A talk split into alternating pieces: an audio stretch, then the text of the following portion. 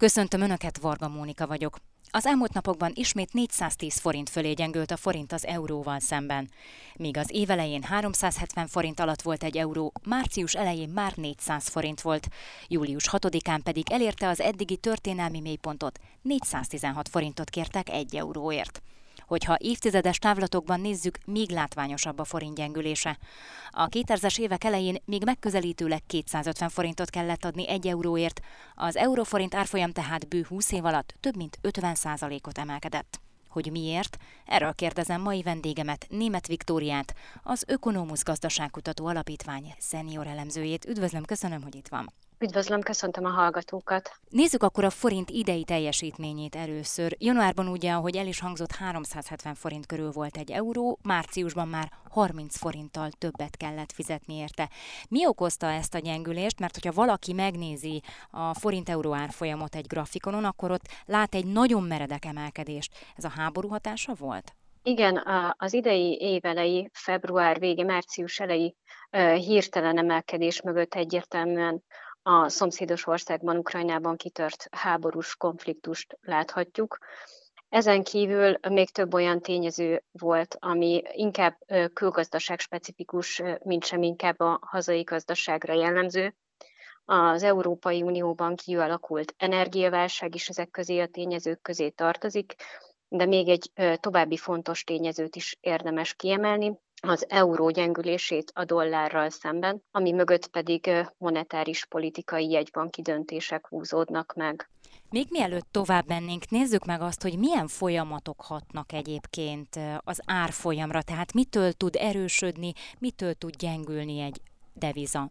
Napjainkban egy úgynevezett lebegő árfolyam rendszer az, ami érvényben van a világban. Ez a rendszer az 1970-es évek elején alakult ki, és az Egyesült Államok vezette be először. Ez az úgynevezett Bretton Woods-i rendszert váltotta föl, ami még egy aranyhoz kötött, egy aranyalapú rendszer volt. Itt tulajdonképpen azt láthatjuk, hogy ezek a lebegő árfolyam rendszerek úgy alakultak ki, hogy a pénz tulajdonképpen mai szóval élve virtualizálódott, míg nagyon régen, évszázadokkal ezelőtt a nemesfém pénzérmék jelentették a pénzt magát. Ezt később felcserélték a váltók, amelyek ezeket az arany vagy nemesfém pénzeket helyettesítették, míg végül a pénz teljesen elszakadt ettől az aranyalaptól, és onnantól kezdve van érvényben ez a lebegő árfolyam, és ez lényegében egy rendkívül volatilis rendszer, sok benne a változás,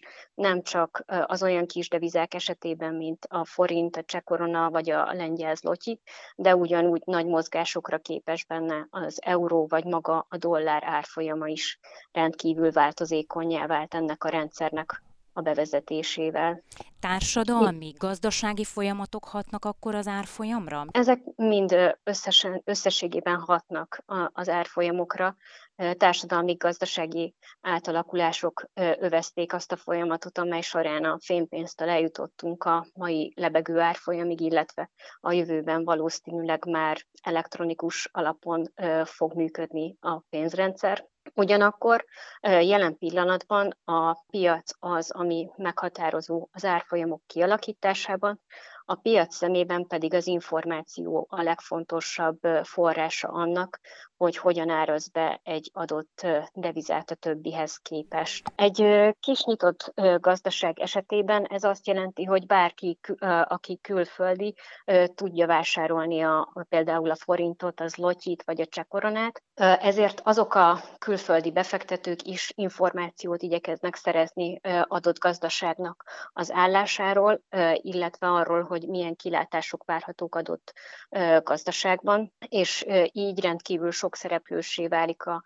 a kis nyitott gazdaságoknak a, a valuta árfolyamának a kialakítása, és nagyon fontos az, hogy a piacokban milyen kép él egy adott országról. Tehát gyakorlatilag a piac az árfolyamon keresztül azt mutatja meg, hogy mire számít a jövőben, tehát teszem azt, van egy adott hír, kitört a háború, az valószínűleg Magyarországra negatív hatással lesz, akár negatív gazdasági hatással lesz, ezért gyengül utána a forint? Így van, tulajdonképpen a dollár az, ami a legstabilabb fizetőeszköznek számít még ma is a világban.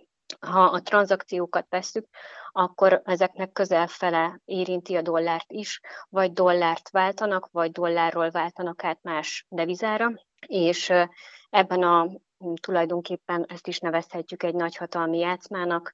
Ebben a játszmában az eurónak a szerepe is ugyan másodlagos, de a dollárhoz viszonyítva elhanyagolható. Egy annál kisebb deviza, ráadásul egy feltörekvő gazdaságnak tartott ország fizetőeszköze, esetében pedig még nagyobb volatilitás látható, mint mondjuk az euró esetében. Térjünk is akkor vissza a forinthoz. Ugye megbeszéltük itt a háború kitörését, de aztán utána is azt láttuk, hogy egész tavasszal és nyáron is, hogyha nem is olyan nagyon meredeken, mint mondjuk a háború kitörésekor, de folyamatosan gyengült a forint. Miért? Ebben vannak általános gazdasági jelenségek, mint ahogy az előbb beszéltünk róla, hogy az euró és dollár közötti összefüggés is nagyban hat a forintra. Itt egy olyan specifikus tényezőt láthattunk, hogy az euró, ami korábban erősebb volt, mint a dollár, azzal paritásos, vagyis egyenlő szintre került, illetve most már láthattuk azt is, hogy az euró gyengébb volt a dollárhoz képest. Ez az euróvezethez, illetve az euróhoz szorosan kötődő országok devizáira fokozottabban képes hatni, és ezáltal a forint esetében is egy gyengülést láthattunk. Ennek igazából a háttere a két nagy gazdaság, illetve gazdasági rendszernek a monetáris politikájában keresendő, az Egyesült Államok már 2021 év végén elkezdte a monetáris politikai szigorítást, miközben az Európai Unióban egy megkésett folyamatot láthattunk, amit a piac megkésetnek értékelt. Itt azt érdemes látni, hogy ha egy országban valamilyen kamatot fizetnek, és ennek az országnak van egy devizája, akkor ez a kettő kiegyenlítheti egymást. Tehát ha én devizában, akár dollárban, akár euróban helyezem el a megtakarításomat, akkor én nekem hasonló kamatvárakozásaim vannak. Ha az egyik jegybank, mondjuk a Fed, egy magasabb kamatot kínál, mint mondjuk az Eurózóna központi bankja, akkor automatikusan elkezd gyengülni az euróban elhelyezett betétem, mivel az árfolyam az, ami képes kompenzálni számomra azt a különbséget, amit az amerikai jegybanknak az agresszívebb monetáris politikai szigorítása generált. Mi történt július 6-án, amikor is az eddigi leggyengébb volt a forint az euróval szemben, 416 forintot kértek egy euróért? Nehéz itt szétválasztani egész pontosan nemzetközi és hazai eseményeket. Az egyik szál az az európai energiaválságnak a begyűrűzése, amikor például Oroszország akár karbantartásra hivatkozva, akár más okokra hivatkozva, vagy a gázszállításokat korlátozta Európa irányába, vagy pedig a kőolajszállítások korlátozása történt. Mindkét esetben negatívan hatott mind a hazai, mind pedig az európai fizetőeszközökre. A másik tényező, ami Magyarország esetében egy egyedülállóbb, specifikusabb a többi európai országtól eltérő tényező, hogy a piacok nagyon erőteljesen figyelték azt, hogy hogy áll Magyarország és az Európai Unió között az Európai Uniós forrásokról való tárgyalás. Ez, ezek a tárgyalások nem csak önmagukban voltak fontosak, hogy ez már csak egy politikai vita, vagy más okok állnak a vita hátterében, hanem itt van egy technikai tényező is. A piac arra számított, hogy a magyar állam megkapja ezt a nagyobb összegű eurót, amit forintra vált, és olyan pozíciókat vettek föl, amiben arra számítottak, hogy itt nagyobb mennyiségű euró átváltására kerül sor. Erre azonban olyan gyorsan, mint ahogy ezt a piac korábban várta, nem került sor. És így ezeket a pozíciókat átváltották. Aztán erősödött a forint, augusztus 14-én 392 forintot kértek 1 euróért, aztán megint gyengülni kezdett, augusztus 23-án már 413 forint volt. Miért? Ahogy említettem, a piacok nagyon sokszor figyelnek arra, hogy a jegybankok milyen döntéseket hoznak, illetve az infláció miként alakul. És e tekintetben láthatjuk azt, hogy amikor a Magyar Nemzeti Bank egy erőteljesebb, agresszívabb monetáris politikai szigorítást hajtott végre, az kedvezően hatott a forint árfolyamára. Tehát akkor itt volt egy nagyobb kamatemelés? Így van, így van, több kamatemelésre is sor került, illetve Magyarország volt lényegében az egyik első Európai Uniós ország, ahol elkezdődött ez a monetáris politikai szigorítás, és ezt a piacok alapvetően kedvezően fogadták minden időpillanatban. Ugyanakkor, ahogyan az LKB késlekedik, illetve jelentősen kisebb kamatokkal, kamatot határoz meg az alapkamat esetében, mint az amerikai központi bank, ez összességében az európai országok megítélésére mégiscsak negatívabban hat. Emellett érdemes még a kockázatokat is figyelembe venni,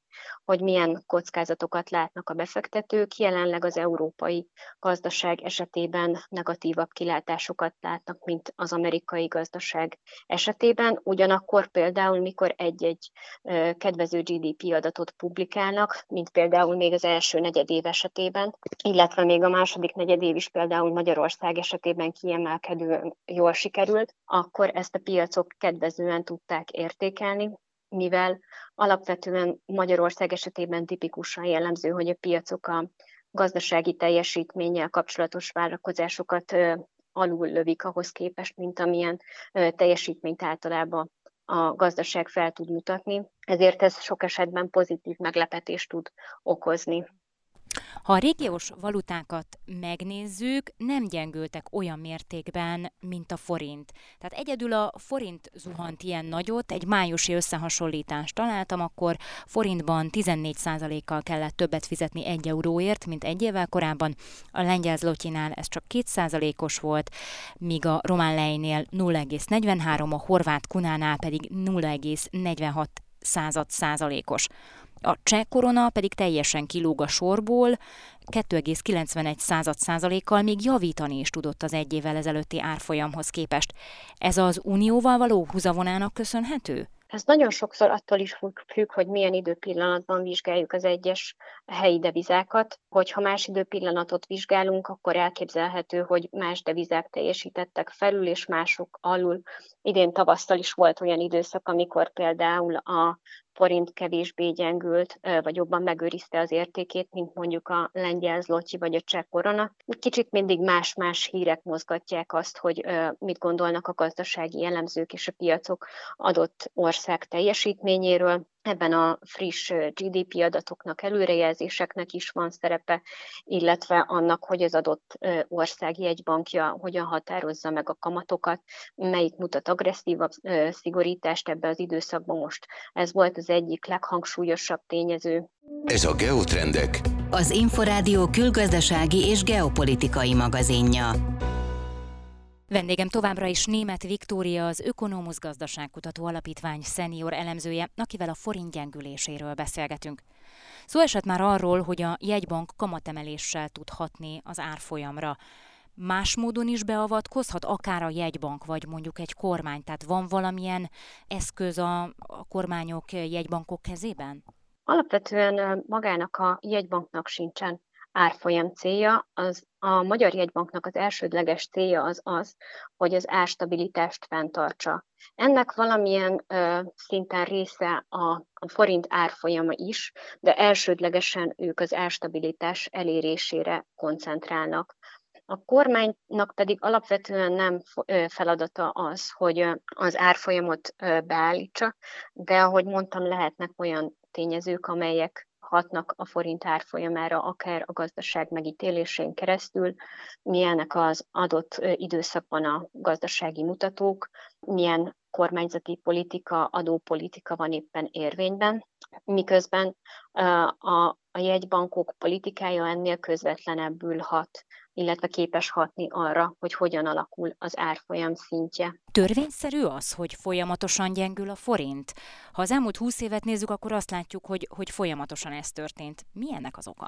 Ennek a pontos okát nehéz meghatározni. Azon kívül, hogy egy, egy lebegő árfolyamrendszerről beszélünk, hogy fontos az, hogy az országot hogy ítélik meg a külföldi befektetők, további fontos tényező az is, hogy mit gondolunk magáról az árfolyam gyengülésről. Általában köznapi gondolkodással akkor van szükségünk külföldi devizára, mikor elmegyünk nyaralni. Ilyenkor mi tulajdonképpen import célt szolgálunk, tehát importálunk valamit, és nekünk az a pozitív, hogyha a mi devizánk erős, és a külföldi célország devizája pedig gyenge a miénkhez képest vagy legalábbis megegyezik azzal. Viszont, hogyha a gazdaságot teljes egészében vizsgáljuk, akkor itt már más szempontok is közrejátszhatnak. Például egy olyan ország számára, ami elsősorban exportorientált, akár kedvező is lehet egy gyengébb árfolyam, vagy az árfolyamnak a mozgása, mert ilyen esetben könnyebben tud egy exportterméket vagy szolgáltatást értékesíteni.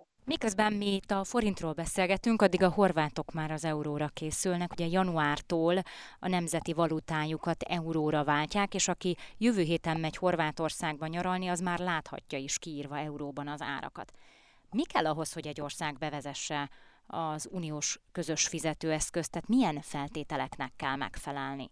Több komplex feltételrendszer áll rendelkezésre. A feltételek egyike az az inflációhoz kötődik. Itt nagyon sok részletszabály van, de a lényeg az az, hogy az eurózónán belüli egyes tagállamokra jellemző inflációból a három legkisebb inflációval rendelkező tagállam átlagánál másfél százalékkal nagyobb inflációja nem lehet egy hosszabb perióduson keresztül adott országnak, és hasonló hosszabb periódusra kiterjedően vizsgálja az Európai Unió azt, hogy hogyan alakul a költségvetési hiány és az államadóság. A költségvetési hiány esetében 3% a cél, a bruttó államadóság esetében 60% alatti a cél, illetve hogyha e felett van egy országnak az államadósága, akkor pedig egy fokozatosan csökkenő adósságráta elérése a kívánatos.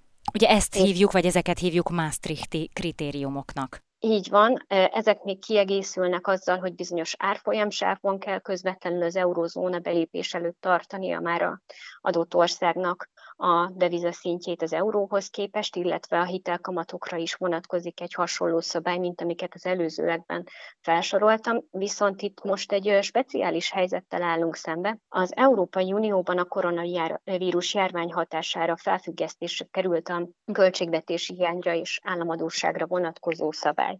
Itt három éves átlagokkal számol az Európai Unió, így itt is ez a szabályozás három éves felfüggesztésre került. Ugyanakkor ezt a rendszer több kritika is érte az elmúlt időszakban, és már úgy volt korábban, hogy a francia elnökség alatt, tehát 2022 első felében talán új szabályrendszer lép érvénybe az eurózóna esetében, és kicsit egyedibb célok lesznek meghatározva, amik rugalmasabbak és nagyobb teret adnak annak, hogy egy ország stabilitásra ténylegesen biztosítva legyen. Erre azonban valószínűleg az ukrán háború kitörése miatt nem került sor. A fókusz átterelődött az Eurózón, Európai Unió és az Eurózónának az energiaválságára, de várható az, hogy ez a szabály kitolódik, és talán 24-ben is még felfüggesztettek lesznek ezek a szabályozások.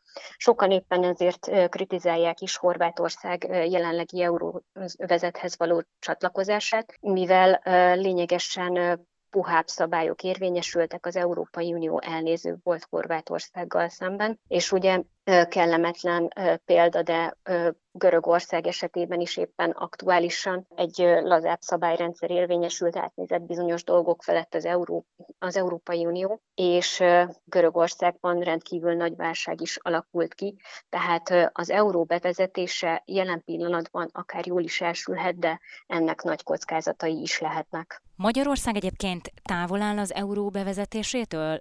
Messze van attól, hogy megfeleljen a szükséges kritériumoknak, vagy inkább politikai akarat nincs az euró bevezetésére? Mert nem igazán van ez napirenden. Varga Mihály pénzügyminiszter például a parlamenti meghallgatásán azt mondta, hogy túl misztifikáltnak tartja az euró bevezetését, Nagy Márton gazdaságfejlesztési miniszter pedig úgy vélekedett, hogy rövid és középtávon sem kérdés az euró. Igen, ez a kérdés valóban egy kicsit talán Magyarország esetében van egy ilyen misztikum, hogy a nyugathoz való felzárkózás, de érdemes sokszor abból kiindulni, hogy milyen tapasztalatok vannak más tagállamokban. Például, ha azt nézzük, éppen az Európai Unió legfejlettebb tagállamai, Svédország és Dánia nem vezették be az eurót. A csatlakozás az esetükben is egy jövőben kitűzött cél, de Svédország és Dánia már nagyon régen megtehette volna, hogy csatlakoznak az eurózónához. És e tekintetben például Svédország és Finnország gazdasági teljesítményének összehasonlítását szokták elemezni. Ez esetben például azt látjuk, hogy Svédország sokkal könnyedebben átvészelte mind a 2008-as válságot, mint pedig az utána következő elhúzódó eurózóna válságát, miközben Finnország ezeket jelentősen megsínnyette. Itt egyedi okok is fennállnak, de amikor egy ország bevezeti az eurót, akkor a monetáris politika szabadságfoka is jelentős mértékben csökken, illetve, ahogy korábban beszéltünk róla, az exportnak például nem feltétlenül tesz jót az, hogyha egy deviza túlértéket adott gazdaság teljesítményéhez képest. És az euróvezeten belül jelentős megosztottság van a tekintetben, hogy a rosszabb gazdasági teljesítményt mutató például déleurópai mediterrán országok legyenek a, a fókuszban, és az ő gazdaságuk serkentésére fókuszáljon a közös monetáris politika, vagy pedig inkább a fejlettebb gazdaságoknak a további segítése lenne a szerep, viszont ez már újabb nehézségeket okozhat a mediterrán országoknak, hogyha még jobban túlértékelt a devizájuk a saját teljesítményükhöz képest, és még nagyobb elvárások és feltételek vannak velük szemben. Na de azért biztosan valami szól az euró mellett, mi az? Az euró egy könnyen kezelhető pénz, hogyha az egyik országban is az van, és a másikban is, akkor nem kell azon gondolkozni, hogy átváltsuk-e, vagy hogy milyen módon zajlik egy nemzetközi kereskedelem. Ez mindenképpen előnye is lehet, inkább az a ebből a konklúzió, hogy nem feltétlenül kell ezt feketén-fehéren látnunk, hogy ez csak egy pozitív vagy csak egy negatív lépés lehet, hanem a gazdaságpolitikának megfontoltnak kell lenni. És most jelen pillanatban éppen a koronavírus járvány hatásai miatt, illetve a jelenlegi energiaválság hatásai miatt nehéz egy egységes keretrendszerbe beleilleszteni egy devizát, aki frissen lép bele az európai gazdasági övezetbe. Tehát lehet, hogy ilyenkor egy kivárásos taktika lehet a kedvezőbb hiszen mhm. látjuk azt, hogy nem csak Magyarország, hanem például Csehország vagy Lengyelország sem kíván jelen pillanatban még csatlakozni az euróövezethez. Meddig kell kivárni a Magyarországnak? Ön szerint mikorra lehet, le, mikorra lehet realitás az euró bevezetése itthon? Talán nem is az euró bevezetése a kérdés, hanem most szerintem egy stabil gazdasági környezettel kapcsolatos várakozások jelentenek nagyobb megfontolási alapot, hiszen hogyha már van egy fixebb keretrendszer, amikor nem kell hirtelen negatív vagy pozitív irányú kiugrásokkal számolni, akkor könnyebb egy ilyen jelentős gazdasági átalakulást véghez vinni. Például Bulgária 24. január 1-én szeretne csatlakozni az euróövezethez, ez jelen pillanatban kilátásban is van, viszont Bulgárián belül jelentősen megosztja a közvéleményt az, hogy ha most csatlakoznak az euróvezethez, akkor az az árakat még a jelenlegi szintnél is jobban felfelé fogja hajtani, és ez a most is tapasztalható jelentős inflációs nyomás tovább elhúzódik, és a lakosságot jelentősen hátrányosan érinti ez a helyzet. Német Viktóriát az Ökonomusz Gazdaságkutató Alapítvány szenior elemzőjét hallották. Adásunk visszahallgatható az infostart.hu oldalon. Köszönöm a figyelmüket, a szerkesztőműsorvezetőt Varga Mónikát hallották.